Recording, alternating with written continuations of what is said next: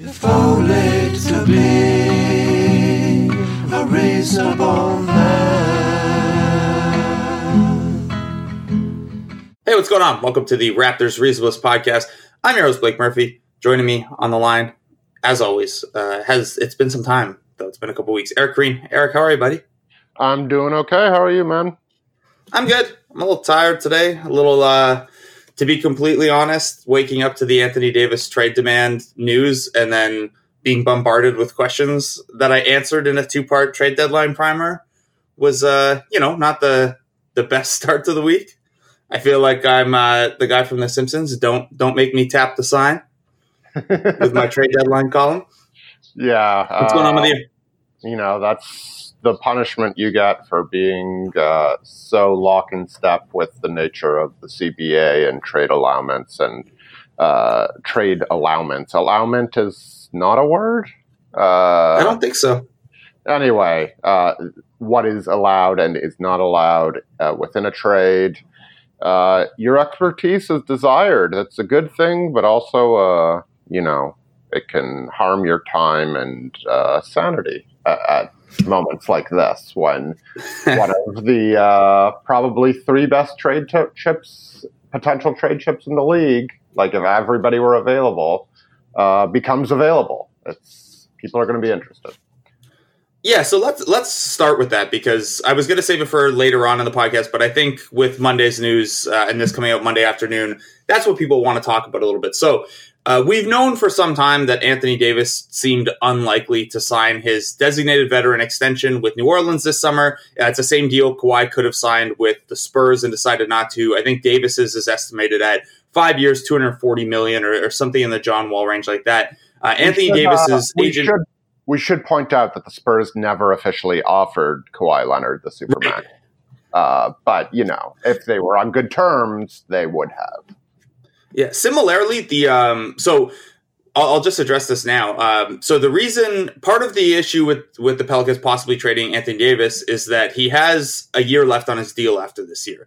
Now, on one hand, if you're a team like the Raptors or you're a team like the Lakers or anyone really who might be trying to acquire Davis, uh, getting two playoff runs out of him instead of one is awesome. You, your willingness to pay should be higher. It gives you theoretically a longer timeline to convince him to stay. But most importantly, if you're doing a kind of an all in move to acquire him, you get two kicks at the can with him in the playoffs. Or, you know, let's say hypothetically the Raptors acquire him and Leonard walks. Well, then you can turn around and flip Anthony Davis on an expiring deal to expedite your rebuild. Um, but the Boston Celtics, who on paper would be one of the teams most likely to try to trade for Anthony Davis, can't acquire him until the summer uh, because of a wrinkle in the collective bargaining agreement where players like on the contract extension that Anthony Davis and Kyrie Irving are currently on, uh, you can't acquire two of them onto your team. You can have two on your team, but only one can be acquired in trade. Uh, this has come up a bunch. Kawhi Leonard does not apply. The Spurs did not um, sign Kawhi Leonard to the, the same type of extension. He actually hit free agency and then signed a, a max deal as a free agent. So um, that little wrinkle doesn't apply to the Raptors in this case. It does apply to the Celtics. It does probably inform New Orleans thinking, but you know, logically, if you wait until the summer and maybe there are better offers, um, a you're you're banking on Danny Ainge actually making said offer, and b you know these things don't always. There's more emotion to this than logic would dictate it. And I think if Davis has told the Pelicans he wants out now, they'll explore that over the next week and a half. Now, Eric, OG Delon, CJ Norm, and a first. Where are we? are we in? Are we in agreement that short of attaching Leonard in a deal, they're they're really you know, if you have the chance to pair Kawhi Leonard and Anthony Davis together for one playoff run, before we talk about the real, like how realistic this is, you, you do pretty much anything that doesn't involve Leonard to try to pair those two up for one playoff run, right? Yeah. Um, and I think, I mean, if the Pelicans are really not going to make them available until the Celtics can get involved in the summertime, because we all know this, how many trade chips the Celtics have in theory. Once again, whether Danny Ainge uses them or not uh, is an open question, even though if you're not using them for uh, Anthony Davis, you're probably not using them for anybody. Uh, but regardless of that, uh, if the Raptors' window is now until the trade deadline to make this trade at any point, I would think, and that includes the summer, uh, you want the whole reason to do it, other than just acquiring Anthony Davis, is to show Kawhi Leonard that this team is really as all in as it could possibly be. And then you get the opportunity to make your best possible pitch to Leonard in free agency, uh, and then make your best possible pitch to Davis a year later. And, you know, that comes after they've won two titles. So it, it looks a lot. It looks a lot better. Uh, but once you know one of them gets to free agency, uh, assuming they would rather play in Los Angeles, you could always just say uh, they, as people with uh, their own leverage and power in the situation, could say, "Well, we could do this in Los Angeles as opposed to doing it in in Toronto." But if you're already there in Toronto, uh, it makes it, it becomes uh, attempt more tempting to just stay in place.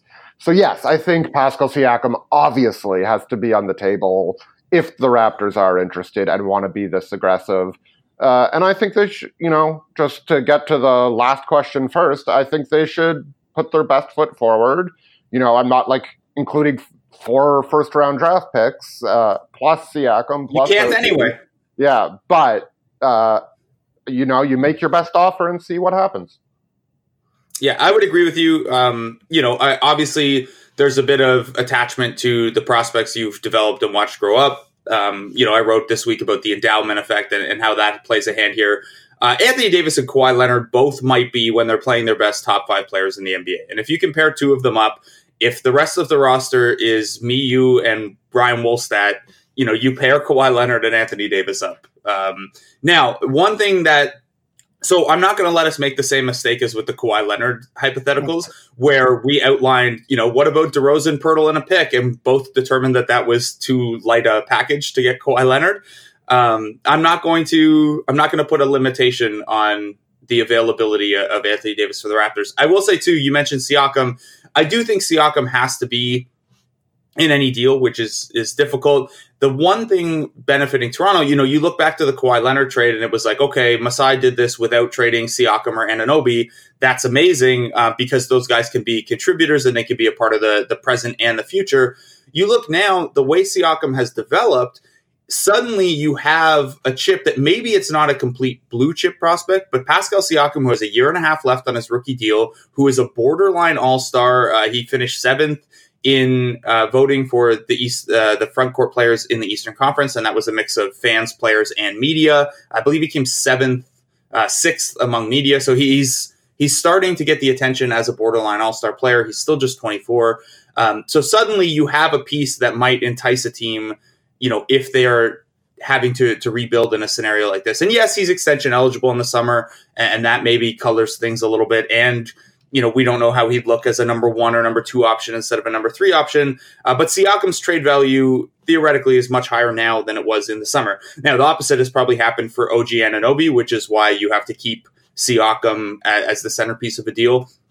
Um, you probably also have to send back one of Serge Ibaka or Jonas Valanciunas for the purposes of matching salaries. Um, I think unless, from Toronto's unless for some reason Kyle Lowry gets involved, and I don't see why New Orleans New Orleans would want him uh, right, and I don't see why Toronto would do that unless they were getting Jrue Holiday yeah. back, and then you're talking about like a seven or eight player deal. Yeah, and then again, Ibaka or Valanciunas would have to be involved to match that. Exactly. It's really hard to come up with a scenario where New Orleans doesn't either a have to take back Ibaka or Valanciunas, or b um, just take back a really bad deal where like Miles and Powell are going back, and then suddenly they've they don't have cap flexibility in the rebuild and stuff. So um, probably you're talking one of Siakam and Anunoby uh, probably Siakam, given the way those two players' values ha- have changed this year. One of Ibaka or Valanciunas, and then I mean, you're starting with a, a, 2021 pick. You're probably having to kick in a, a 2023 as well. Uh, the Raptors can trade up to three future draft picks. Uh, they can't trade one until 2021. So that's where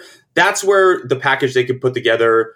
You know, maybe another team can top it because the Raptors don't have um, you know an A plus or even a B plus draft asset to attach. It's really it's really going to come down to the mileage New Orleans would get from Siakam, Anunoby, Delon Wright, Norman Powell.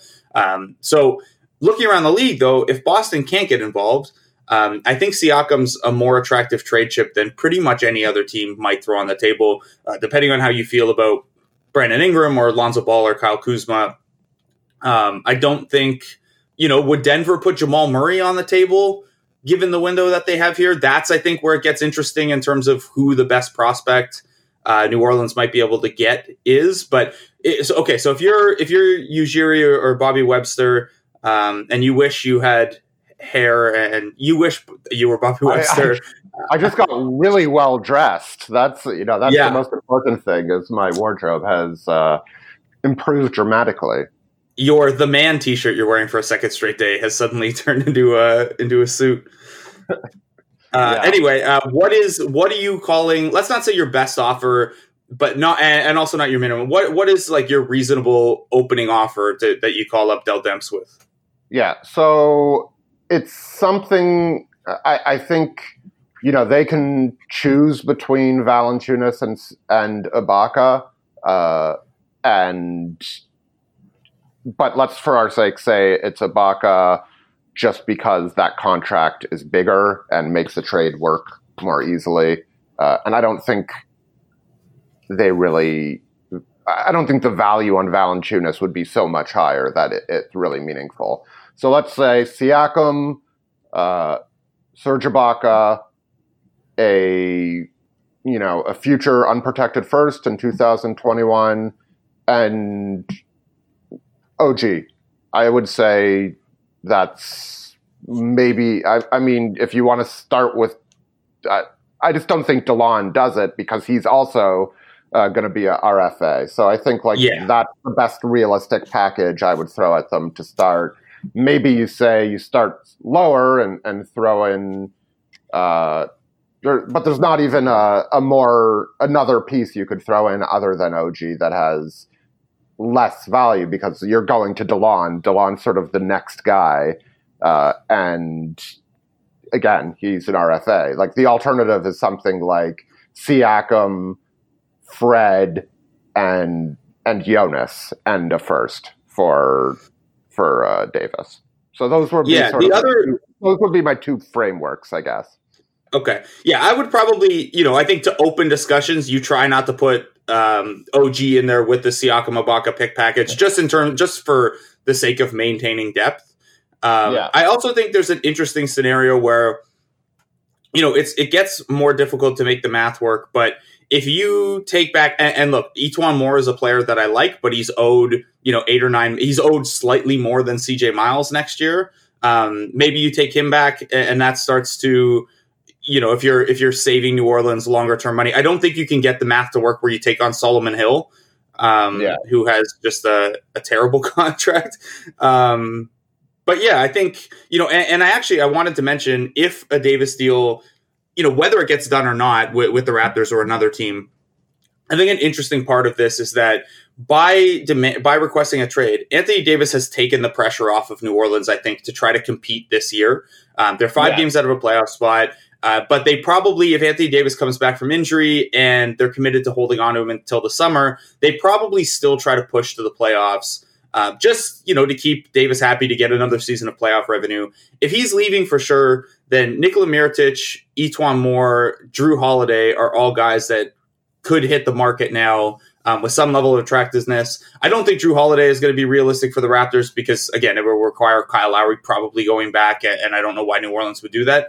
But Mirotic and E'Twaun Moore, you know, E'Twaun Moore has cooled off significantly since he torched the Raptors. Uh, but he might be looked at as a as a CJ Miles upgrade.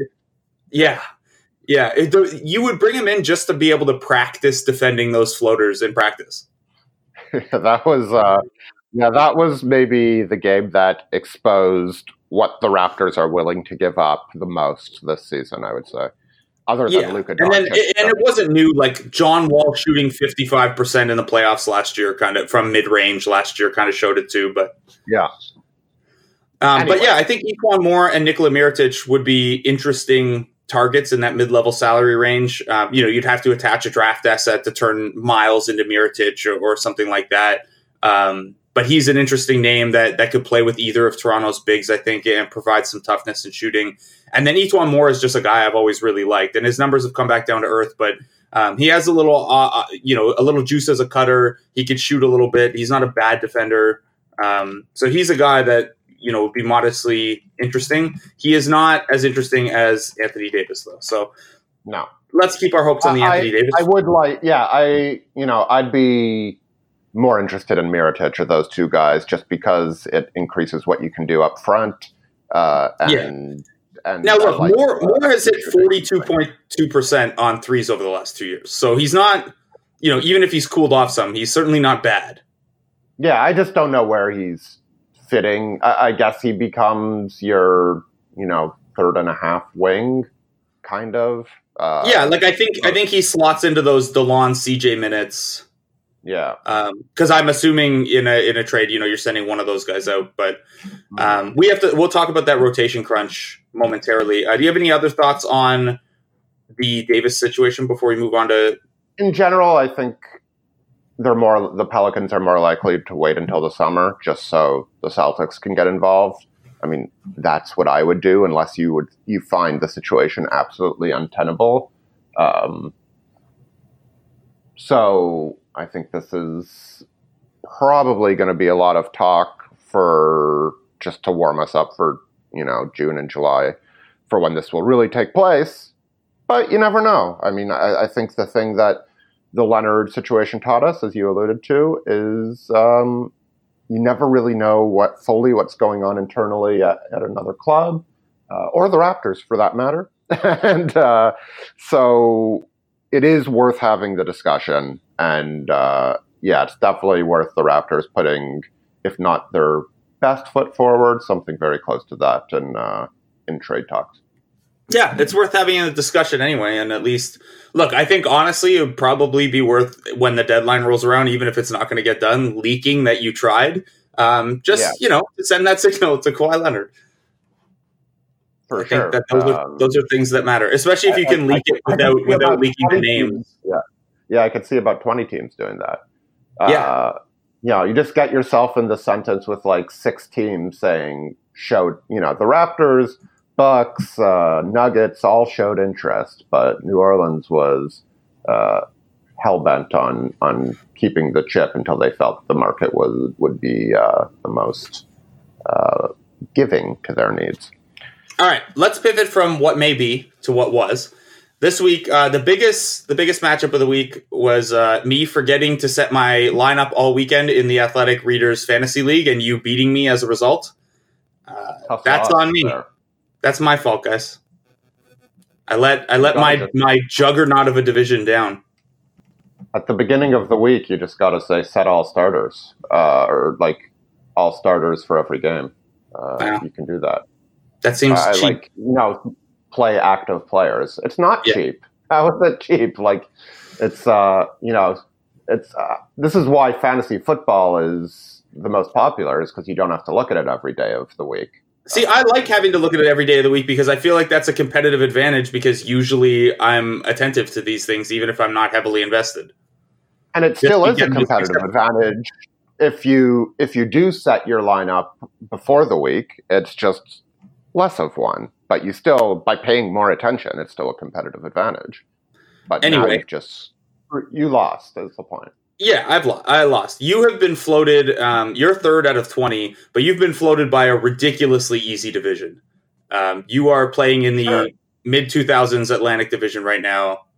I lost my top draft pick this week to a season-ending injury, so uh, Yeah. I'm not feeling that great about. It. At least it's not as bad Uh, as Katie's division, where that division leader has a uh, sub 500 record outside of their division, and the division has four of the bottom five teams in the league. That's like uh, what NFL division is like that. There's a different one. It's sort of like the AFC East, I guess, with uh, the Patriots, and then just they get you know six automatic or five automatic wins every year because they play in a terrible division. Uh, another thing that happened this week Bruno Caboclo signed to attend a Yeah, 10 day who would have contract. thought? I would have thought. I know you picked him up, and uh, he actually contributed well to your seven-two loss. Yeah, 11 points, four rebounds, uh, steal, two blocks, and an assist on uh, what day was that? Saturday.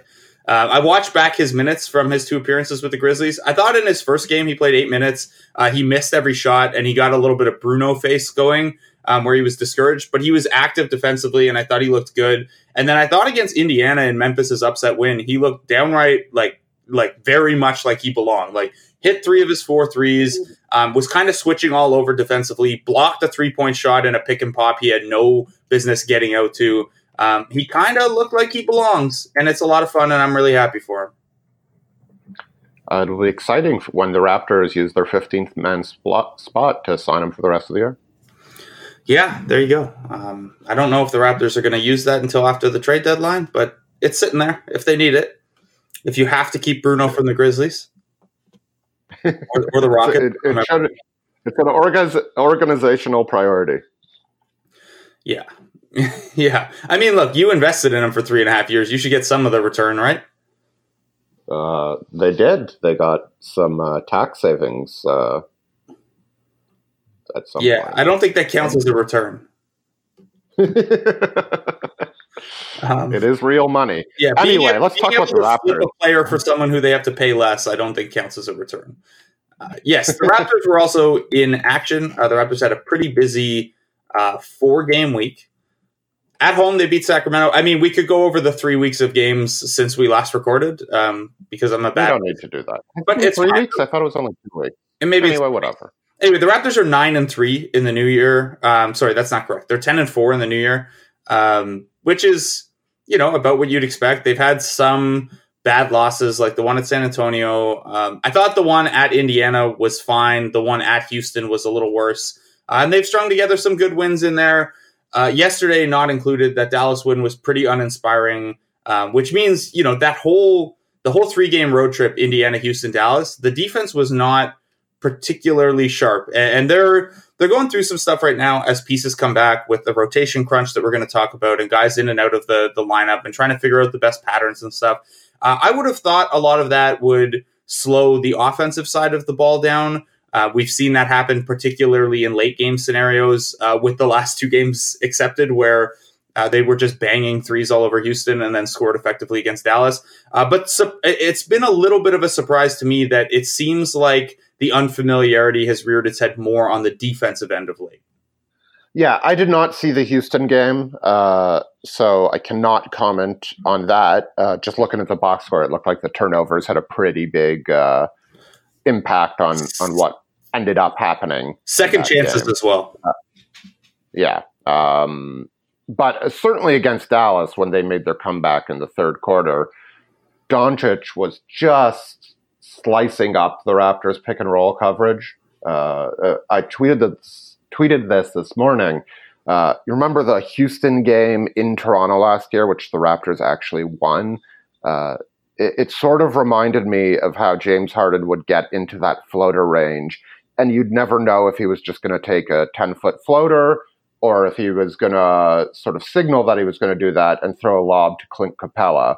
And that's, I mean, it's a credit to Doncic for looking that advanced this early in his career, but it's also the Raptors just not being completely locked in to the places they have to be where the, and and communicating with one another. I think this is something that's been uh, discussed uh, frequently. I think OG Anunoby is going to be huge ultimately for this team's defensive ceiling, and he just hasn't been where you'd like him to be yet. Uh, the team is best when they're out and creating turnovers or misses and running. Uh, that helps their offense a ton.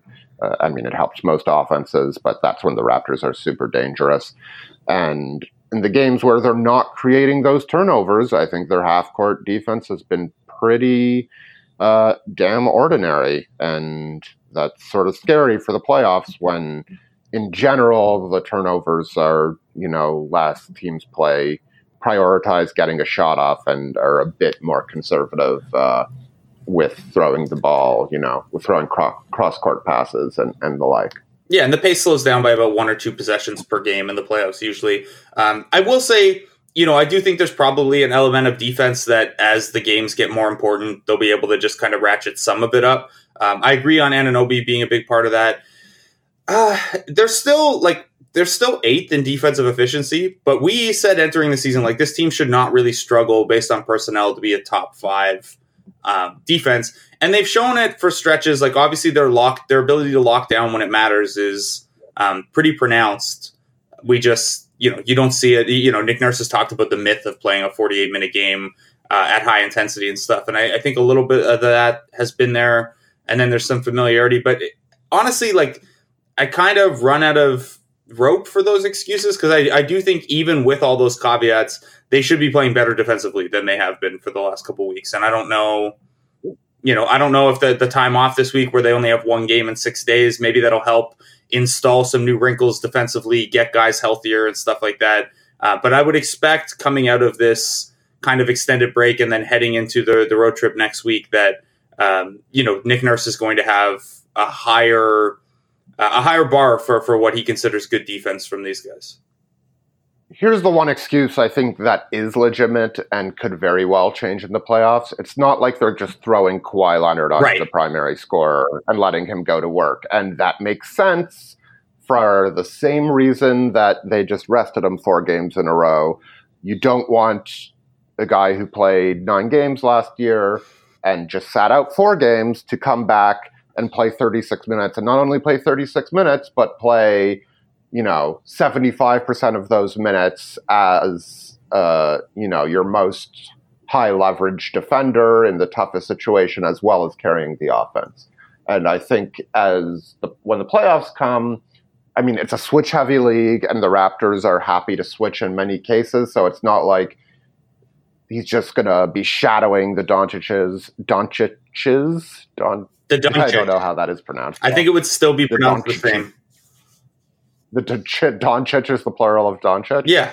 um, and uh, or, or the Hardens of the world. You just can't put in this NBA. You can't do that. You can't just say he's guarding him hundred percent of the time. But you can ratchet up that number. You can get it closer to fifty percent where he's the primary defender.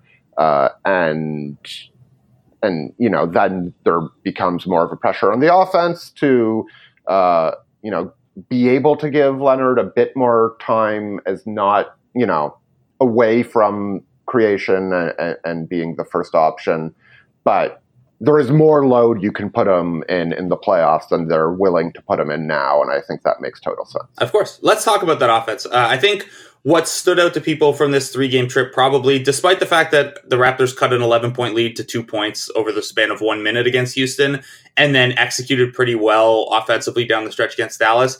Uh, I think what stands out for people is Kawhi Leonard missing a potential game winner in Houston. Uh, obviously, the Raptors had no business being in that game anyway, and coming back from 19 with five minutes left to 11 with one with a couple uh, with a minute and a half left to two on the final possession.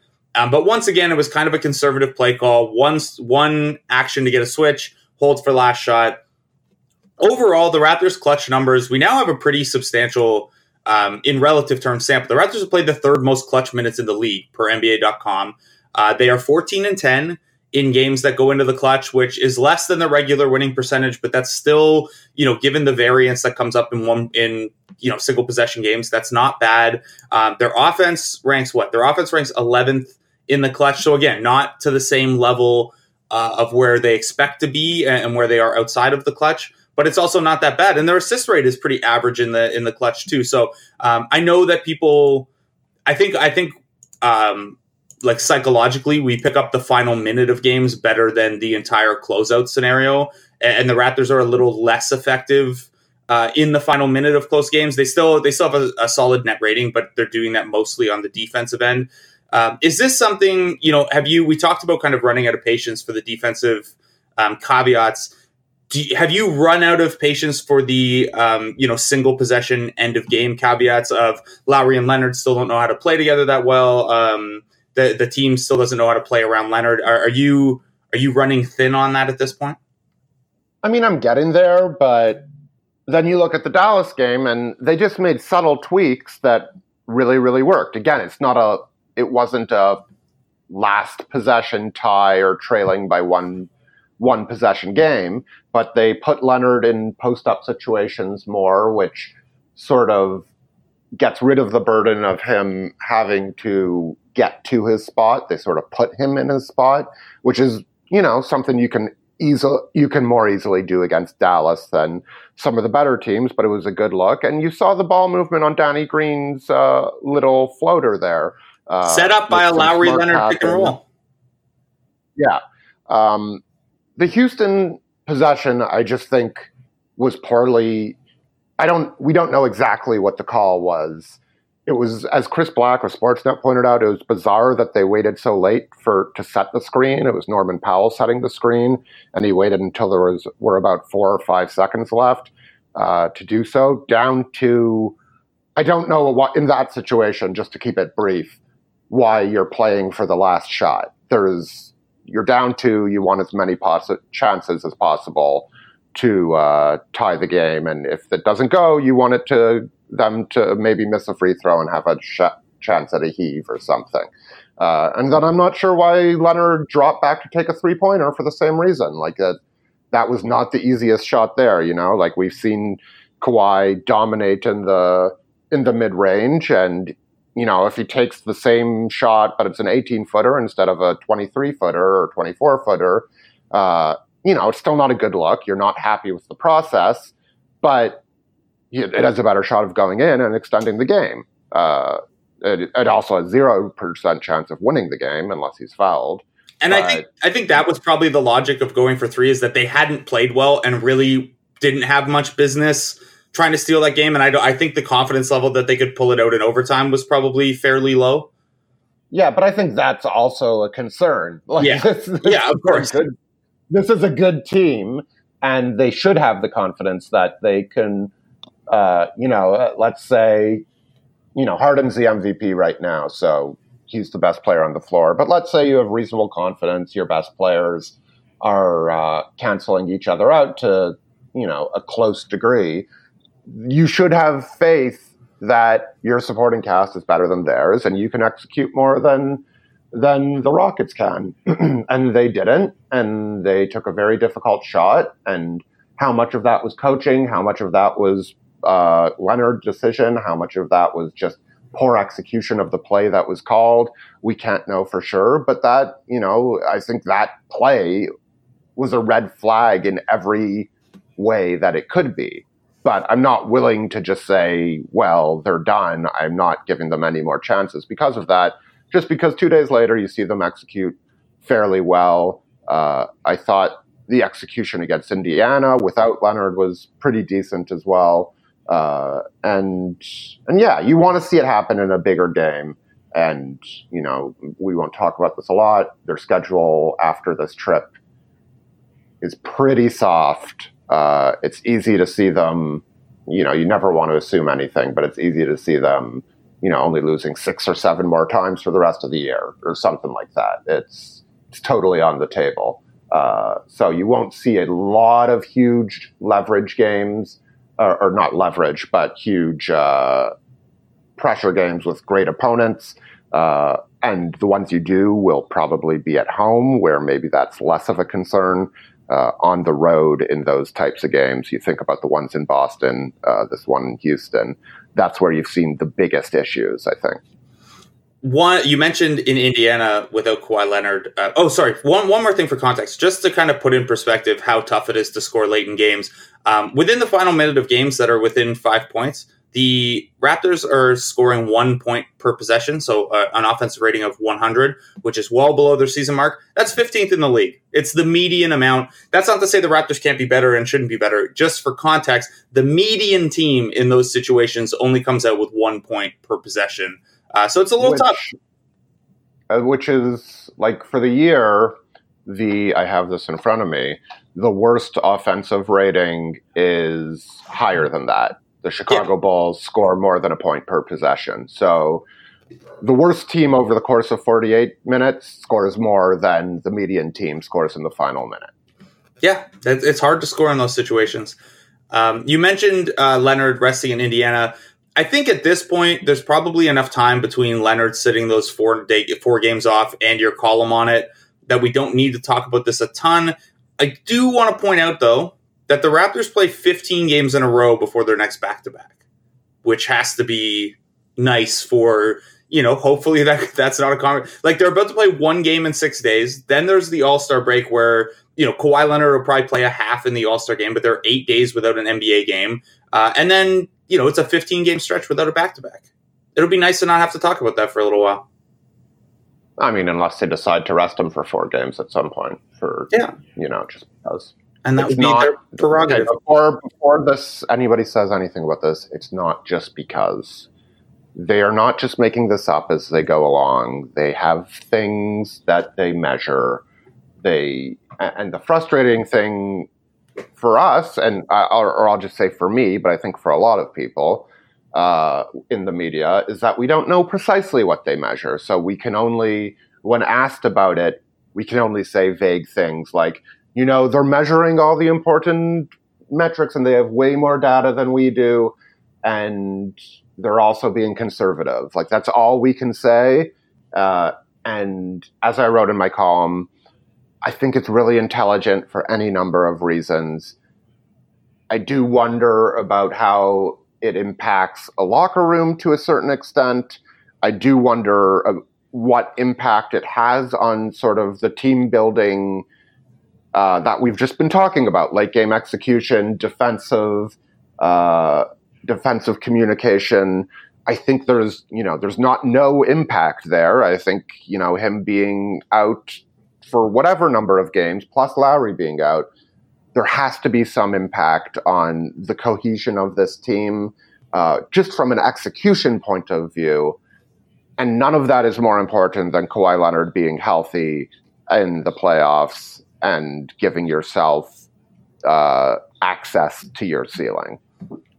Yeah, I would agree with, with most of that. You know, I felt honestly, I felt less less like you're like you like I, I did not feel as extreme as you did in your column. Not that your column was extreme, but it's um it's something that I've thought about less, I guess. Um, just because I kind of assume everyone, you know, people know their place, right? Like like if the athletic gives Eric Koreen a couple days off, I understand, even though never know you're happened. putting up That's content.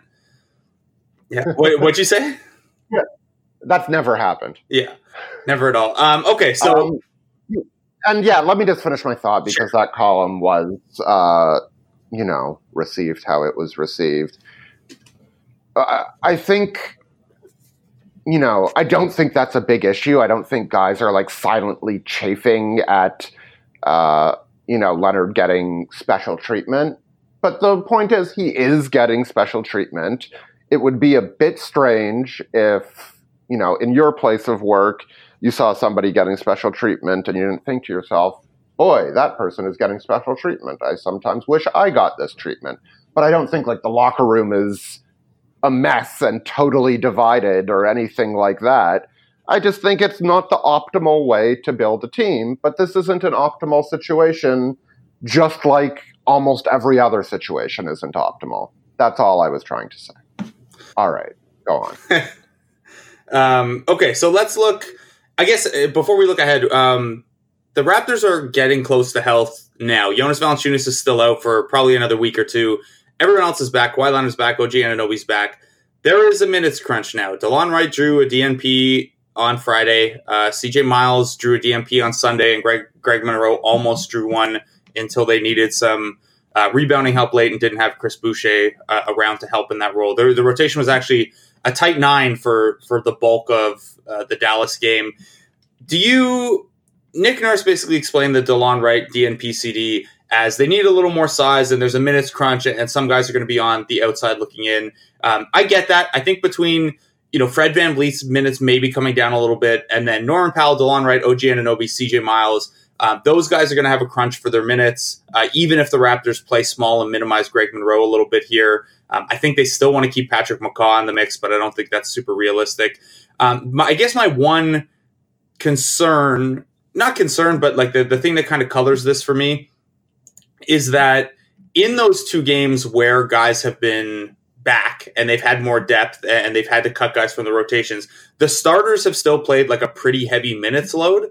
Um, so I think there's a little, obviously in a close game, you want Kawhi Leonard and Kyle Lowry out there as much as you can and, Pascal Siakam. And in an ideal rotation, you're rotating those three guys. So one of them's always on the floor helping the bench offense. Um, but the minutes could probably come down at the high end, at least as the schedule softens. Um, I'm, I'm curious as to your thoughts on Delon sitting out on Friday and then CJ Miles sitting out on Sunday and who in your mind should be the odd man out, or whether they should keep that rotation at 11 until someone's play kind of dictates it for them. I don't like the idea in general of keeping it at 11. Um, you sort of think back to last year when Powell, Norman Powell, uh, lost his starting spot, got injured, and when he would come in for like those five minute spurts or three minute spurts, you just feel so much pressure. And I think it's a good way to screw up your offense, honestly. Um, well, and, and but I do it's like Patrick McCaw came in in that spot yeah. for the end of the second quarter and immediately fouled James Harden for a three.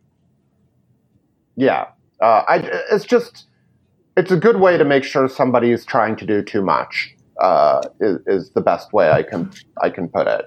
Um, I think it should be a game to game thing. I wasn't surprised to see like I didn't think about Houston in general and who would be the odd man out in that game, but I wasn't surprised that Delon Wright would be included in that group. I mean, I think he's had an uneven season, and while you know you know that I am a huge fan of what he can and does do sometimes it's a bit superfluous to what the Raptors need, uh, to the extent that anything they bring is superfluous. And, you know, with the way that Miles has been shooting lately, you want to try and give him uh, the spacing, uh, you want to try to give the Raptors the spacing that he provides.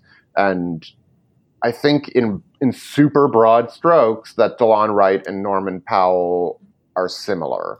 Uh, I have a question for you. And, and go. Uh, so ask the question, but I will just say I think it should be game to game. Okay. You sort of see who's fitting in, who's not, and uh, you know, on average, I think Miles is the least productive player on in that group. Uh, once Valanciunas gets back, certainly, um, but I wouldn't say it should be Miles every game just because of that, because he obviously provides something that is very important to the team uh, when everything is right. Yeah, I guess that's the tough part with Miles is that he's probably the worst all around player of that group, but he has the scarcest skill.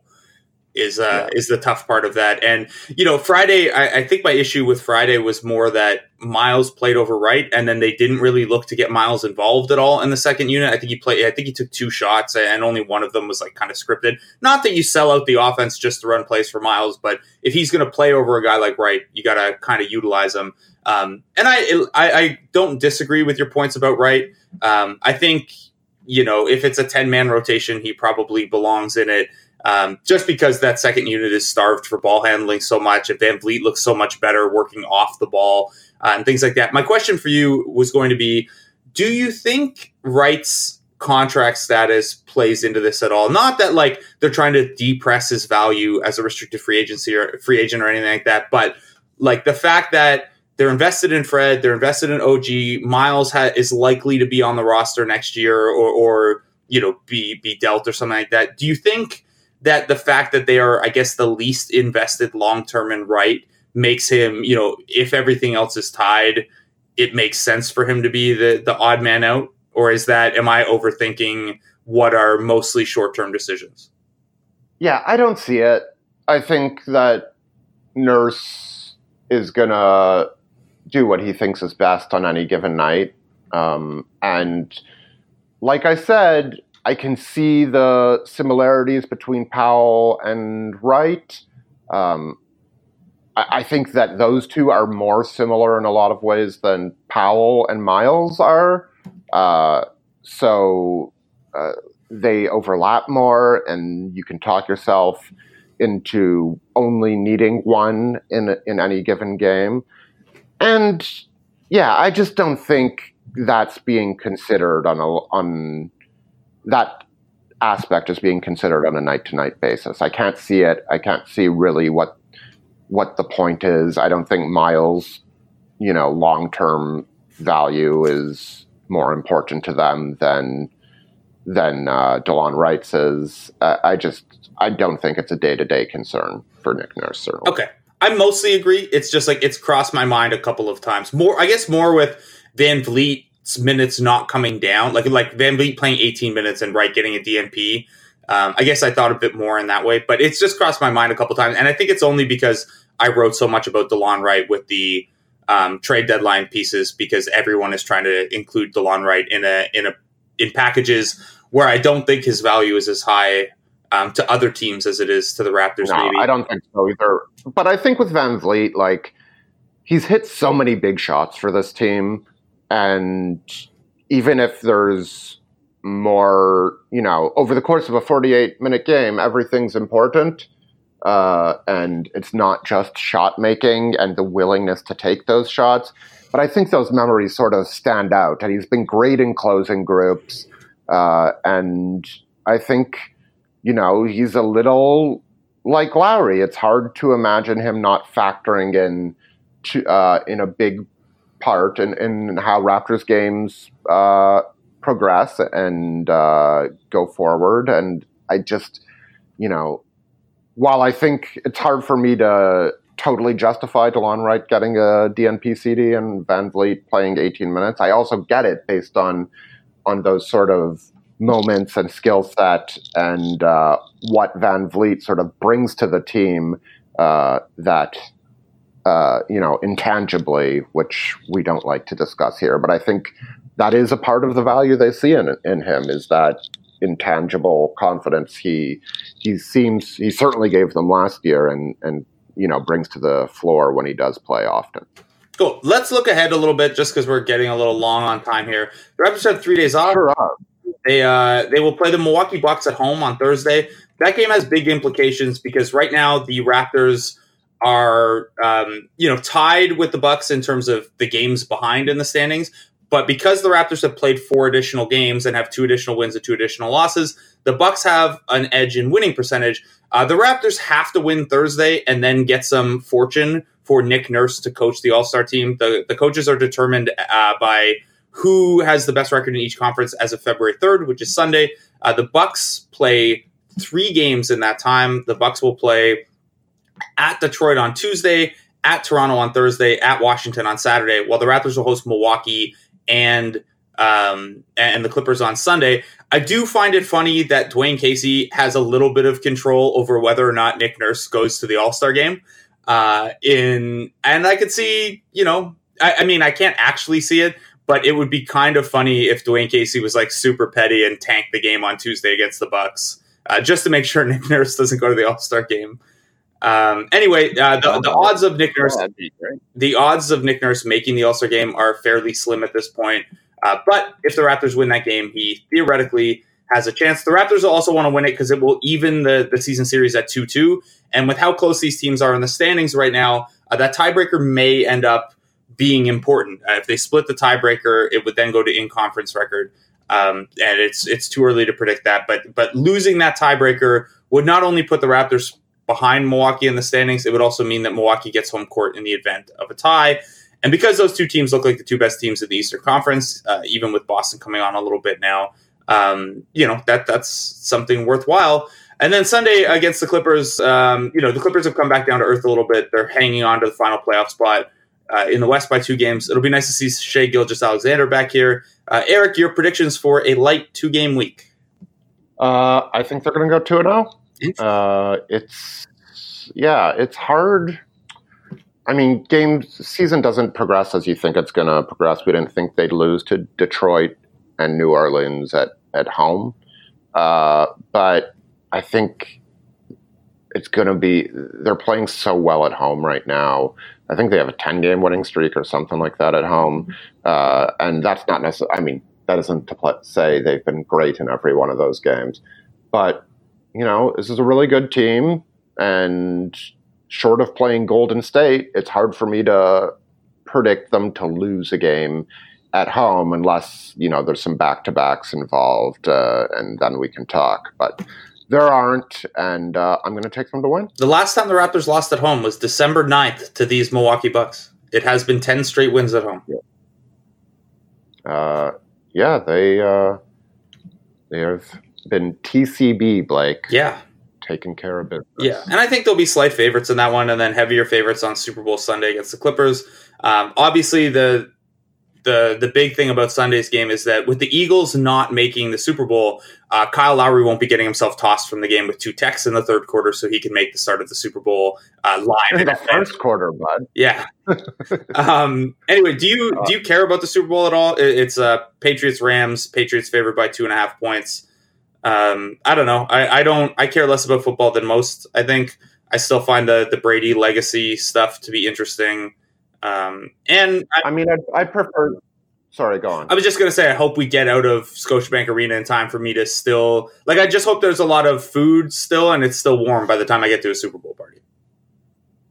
Yeah, I don't anticipate going to a Super Bowl party. Uh, I'm sort of surprised the game on Sundays at three o'clock as opposed to, you know, is there an ABC game at like one? I don't know. Uh, maybe that's. Uh, I'm surprised they would have it so close to when the Super Bowl begins. I think traditionally they've had when they've played that day, uh, they've had it a bit earlier. oh, you know why it's So- not earlier? Um, the Clippers are on a back to back. Ah. Well, the Clippers ruin. And Very rare in general to see an afternoon back to back. I wonder if Lawrence Frank will be there on Sunday. I would bet he will be.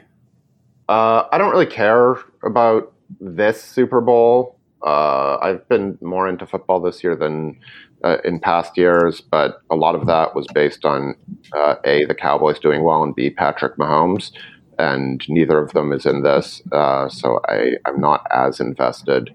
Uh, I'd like to see the Patriots lose, just because I like when bad things happen to Boston sports teams. Yeah. Uh, but that that's about as far as this goes. I won't be, you know, watching watching Brady win that game against uh, the Chiefs. Uh, you know, it obviously could have gone gone either way, but that final drive in overtime was just amazing. They have my respect, if not my, uh, if not, you know, me liking them or my whatever the correct phrasing is. In that. It did keep us from getting a Gronk appearance at the Royal Rumble, though. Yeah. If he retires, he's definitely Bummer. doing something with wrestling. Uh, except he could go into acting too. Like he could be, you know, the big uh, third or fourth piece in an action movie. You would think, Yeah, he could be in the next Expendables or whatever. and it'd be less grueling on his body. Yeah, exactly. Um, we don't need to talk about the Royal Rumble since we wrote about it. Uh, I will say, right before we started recording, Lenny, the new dog at my place, was barking a lot, and I thought uh, she was trying to ruin the podcast. Uh, so I feel like we're starting to build to a Lenny Walter feud for WrestleMania. uh, yeah, Walter's move is playing dead, definitely, Yeah, and uh, and just like trying trying to get the the easy pin from the other uh, dog, and then when, at the two count, uh, he rolls that into his own submission. yeah. There you go. Basically, it's the Lesnar Balor finish. Yeah. Take the Uh, finisher, kick out right into a submission, or or hit him with the old Paul Smackage. Roll him up. Yeah. Um, how long do you have Lenny? You know? Uh, well, we got a, a new roommate actually, and it, uh, Lenny belongs to the new roommate, so it's uh, she might be here for a little while. So in per- perpetuity, uh, or not? Yeah, I mean, we've had Definitely. two of the two of the dogs I've had in here before. This is the eighth different dog we've had here in like the last two years between fosters and, and subletters. Um, so Yeah. this is the third one that belongs to a subletter, but this time there's not like a. It's kind of an open ended sublet. We were just like, come in and we'll figure out. You know, eh, I don't know. It's uh, it just doesn't have like a term. Like it's not three months or six months or anything like that. So we'll see. Could be permanent. Could be short term. Who knows? Uh, well, hopefully it's a good dog and a good. It's a very good dog. A little barky, but she's very cute. Um, she's 11 and has cancer, so she's uh, pretty Oh, low energy God. for the most part. She does. Uh, she takes CBD oil, so she's uh, she's Yeah. cooler than me. Just do, doing Uh, drugs. is that for the pain? yeah, I guess so. Okay. I don't know. I don't talk to her about it. Don't. Um, do you have any other parting shots before we uh, before we let go here? You know, there's going to be a lot of Davis chatter until February seventh, and hopefully the start of this podcast. Uh, uh, I mean, I guess the one question I should ask you, and and we can end on this. Do you think it's more likely that New Orleans waits until uh, the summer to trade him than trades him now? I think if I had to guess, I would say it happens before the deadline. Even though if I were them, I would wait until the summer. I just think the I just think the that cloud of having a guy who doesn't want to be there for an entire second half of the season, and then the, I mean they'll have they'll probably have more flexibility to move him in the summer because of things like teams having extra cap space and the Celtics being able to get back in and stuff. But they might also look at it as every day that ticks by, they have less and less leverage. So, and in your mind, as as is the case in my mind, does that improve the Raptors' chances at winding up with him? And now that I wouldn't say the chances are good, but does it improve them? Yeah, I mean, look, they're greater than zero, and in the summer they're probably zero. So, yeah, or maybe I mean they're not zero in the summer, but they're much yeah, larger I, right now than they are in the summer when Kawhi Leonard. Oh. If Kawhi Leonard leaves, the chances are pretty much zero. If Kawhi Leonard stays, you know, you're in a still in a difficult situation bidding against a greater market and a player like Siakam who is closer to free agency, you know, maybe has a little less value and um, you know, your draft picks once they kind of I mean, that's the one nice thing I guess is after the draft passes, the Raptors would then be eligible to trade a 2020 first. Uh, but then if you're trading Anthony Davis to a team, their first round pick is not going to be super valuable. So uh, I think their chances uh, are much better now than in the summer. The only thing I disagree with is the notion that Boston is a greater market. A what? That Boston is a greater market. Oh, I didn't mean like the market in Boston is better than the market in Toronto. Oh, I, I meant the market, the trade it, market in general. Yes, it okay. expands the trade market for New Orleans. Yeah, no, I now understand. I thought you were doing some uh, out of character pro Boston uh, commentary. No, I was actually. I was. It was very tough. This, uh, all the only beat writer minutia we'll throw on for this episode. Uh, I was in Boston for three days when the Raptors were there it's the fifth time I've been to Boston. I'm always very torn between how much I like the city and how much I dislike all their sports teams. Uh, yeah, it's it's a nice city. It's it's one of the places I've been to more often as a Raptors beat writer, and it's a good walking city. Lots of uh, charming little areas, and full of terrible sports teams. And let's just say it, terrible people. They're all terrible. Yeah, with a with a GM who won't actually cash in the asset. As I outlined in the trade deadline primer, the Danny Ainge corollary, he won't cash in those chips to beat your trade offer, but he, if he could, uh, then it might give the other team pause. So Danny Ainge hanging yeah. over every trade deadline for like four years now. Thanks. Maybe, yeah, he just wants his Q rating to go up. Yeah. Thanks, uh, former Toronto Blue Jays third baseman Danny Ainge. All right, all right. I think uh, I think we're done here. Yeah, um, we will talk to you guys. We'll try to do one of these next week. Uh, I'm on the road, so it might be tough for timing, but we'll figure it out. We'll talk to you guys again once before the trade deadline for sure. You'll be on the road when uh, Anthony Davis becomes a Raptor. Yeah, I'll be the first one to meet him. Yeah, It'd be great. Uh, cool, cool, cool, cool, cool, cool, cool. All right, this was Toit. uh, and now Lenny's barking, so we should definitely end this before Walter comes in and we have to do a pull apart brawl segment to, to end the show. Uh, all right, Eric. Thanks so much, guys. Thanks for listening. We'll talk to you next week. See ya. If only to be a reasonable man.